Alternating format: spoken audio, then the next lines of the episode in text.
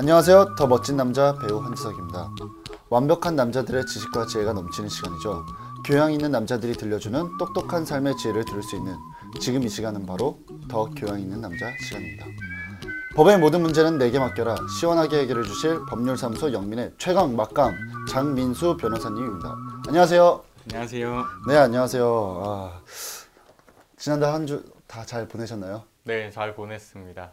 더 안색이 좋아지신 것 같아요. 아 그래요? 네, 네, 오늘 애들이 처가 있어서. 네, 제일 좋은 한 달을 보내고 계시군요. 네, 이제 어린이날 올라와요. 예. 아, 이제 저희 5월 어린이들도 예, 5월 5일이 귀하네요. 이제 네. 무서운 날이네요. 무서운 날. 기쁜 날입니다. 아 이거 들을 수 있기 때문에. 네, 말씀 잘 하셔야 됩니다. 예. 방송의 힘은 위대하거든요. 그니 그니까요. 예. 은근히 보더라고요. 예, 저희- 예. 아, 그러면 이번 달에도 정말 중요한 정보를 가져오셨다는 소문을 제가 바로 어제 들었습니다. 매주 좋은 이야기로 우리 청스 가족들께 항상 좋은 말씀을 해주시고 계시는데 이번 주도 한번 제가 한번 부탁드려 보겠습니다. 알겠습니다. 네, 그 저희 청스는 언제든지 열려 있으니까 궁금하신 부분이 있으시면 어, 언제든지 댓글 달아주시면 저희가 네, 반응하도록 하겠습니다. 네, 여러분 오늘 들려주실 이야기 또 궁금하지 않을 수가 없는데요. 네. 오늘 주제는 어떤 것인가요? 네, 장민수의 더 교양 있는 법률 상식 네 번째 시간은 그 스타트업 기업들을 위한 법률에 대해서 이야기해 볼 텐데요. 어, 스타트업 기업을 하려면 뭐 투자도 받고 또 이제 지원금들도 받아야 되는데 거의 다 법인이 설립될 것을 요건으로 하고 있습니다. 그래서 법인을 설립하려면 등기를 해야 되고 등기를 하려면 정관이 필요하고 정관에는 뭐 대표이사 감사 기관들을 이야기해야 되고 뭐 그렇습니다. 어, 지금 계속 정관이라는 말씀을 하셨었는데 네, 아, 사실 그 정관이라는 말이 좀 생소하거든요. 그렇죠. 회사의 정관이라는 게 어떤 거죠? 뭐 회사의 헌법이라고 생각하면 되시는데요. 정관은 회사 설립 시에 반드시 이제 작성을 해서 등기소에 같이 들어가야 됩니다. 회사를 운영하면서도 사실은 이 정관이 어떤 내용인지 잘 모르시는 분들이 많은데요. 이 정관은 회사의 조직과 활동에 관해서 규정한 근본 규칙입니다. 그리고 일반적으로 정관에는 회사 상호, 사업 목적, 뭐 본점 소재지, 주식, 주식 발행의 수, 뭐 사채 발행, 주주 총회, 뭐 이사, 이사회 뭐 너무 복잡하죠. 이런 많은 이 사항들에 대해서 규정되어 있는 게 이제 정관입니다. 아, 세부 사항은 그래도 좀 들어본 것 같은데 네, 이걸 정관이라고 하니까 완전 새로 들어본 말이라 음. 좀 당황을 했어요. 네, 그럼 그 말씀, 방금 말씀하신 내용들을 다 통틀어서 말하는 게 정관이라는 말씀이신 거죠? 네 그렇습니다. 어, 이제는 정관을 어떻게 작성해야 되는지 좀 알려드려도 될까요? 네, 네. 좀 알려주세요. 정관은 절대적 기재사항, 상대적 기재사항, 그리고 임의적 기재사항으로 이렇게 구분해서 볼 수 있습니다. 먼저 절대적 기재사항은 뭐 말씀만 들어도 절대적이라는 말이 들어가잖아요. 그러니까 상법에 따라서 이에 대한 내용이 포함되어 있지 않거나 이를 위반해서 내용을 규정하면 어, 해당 정관이 무효가 되는 사항이 절대적 기재사항입니다. 그래서 꼭 들어가는 내용으로는 회사의 목적, 상호, 회사가 발행할 주식의 총수, 액면 주식을 발행하는 경우에는 한 주당 금액, 뭐 회사 설립 시 발행하는 주식의 총수, 본점 소재지, 회사가 공고를 하는 방법, 공고를 하는 방법, 뭐 발기인의 성명, 뭐 주민등록번호 등뭐 이런 것들이 절대적 기재 사항입니다. 아, 근데 이게 간단해 보이면서도 진짜 어려울 수도 있는 거네요. 네. 그러면 상대적 기재 사항은 어떤 거죠? 어, 상대적 기재 사항은 어, 정관에 반드시 기재하지 않아도 정관의 효력에는 영향이 없지만 해당 사항을 실행하기 위해서는 반드시 정관에 기재가 되어야 하는 사항을 의미합니다. 그러니까 뭐 반드시 들어갈 필요는 없지만 어떤 어떤 것을 회사가 하려고 하면은 그 부분이 정관에 꼭 들어가 있어야 된다는 의미인데요.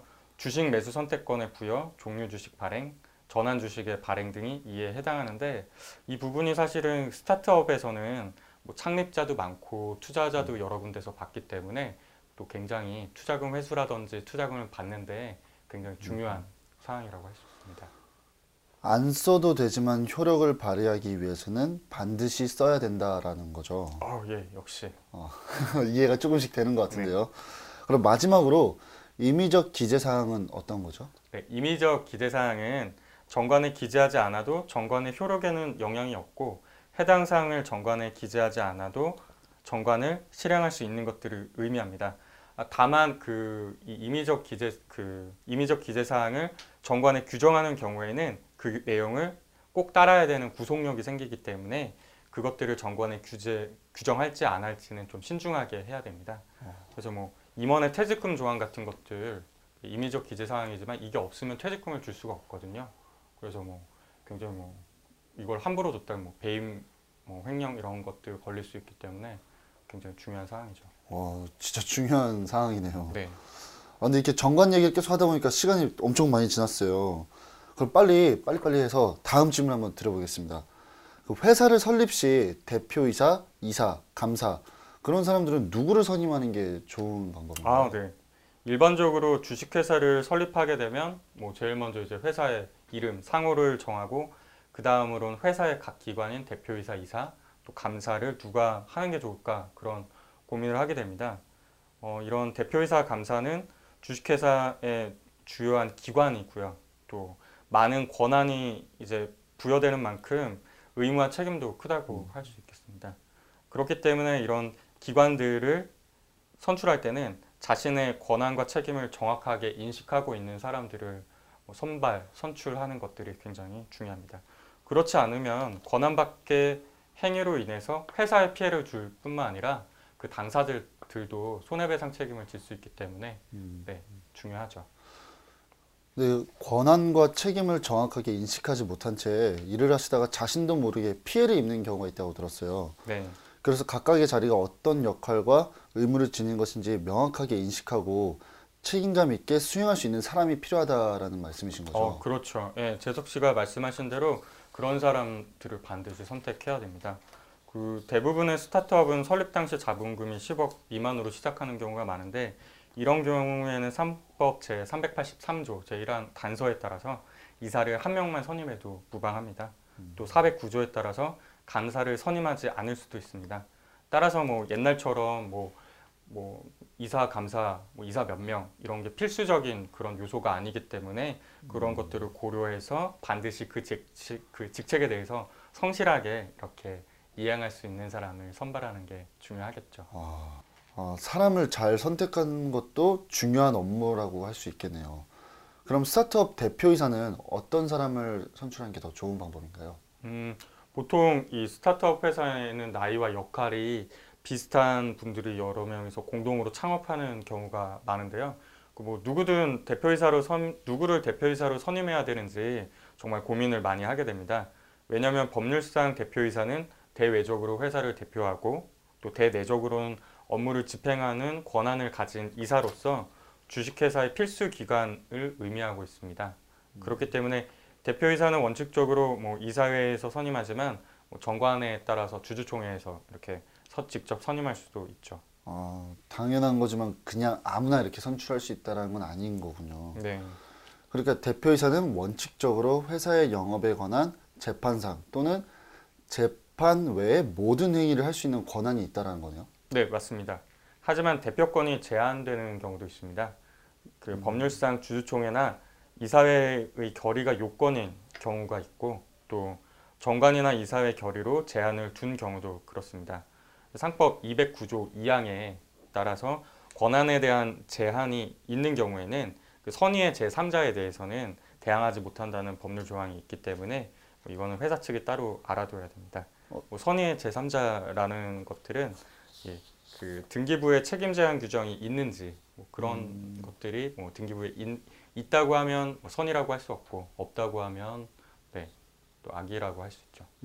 근데 그 부분에 대해서 조금만 더 설명해 주실 수 있을까요? 아, 네. 정관이나 이사회 결의로 제안해 둔 내용을 대표이사가 위반했다고 하더라도 이를 모르고 대표이사와 거래한 제3자에게 회사는 대표이사가 월권 행위를 했기 때문에 이 거래에 대해서는 무효다라는 주장을 전혀 할 수가 없습니다.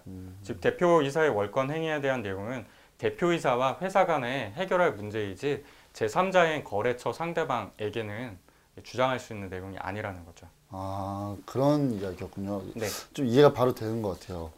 근데 제가 볼 때 여럿이 공동으로 스타트업을 할 경우 지분을 많이 가진 사람이나 사업을 구상하는 사람이나 나이가 많은 사람들이 대표이사를 하는 경우가 많더라고요.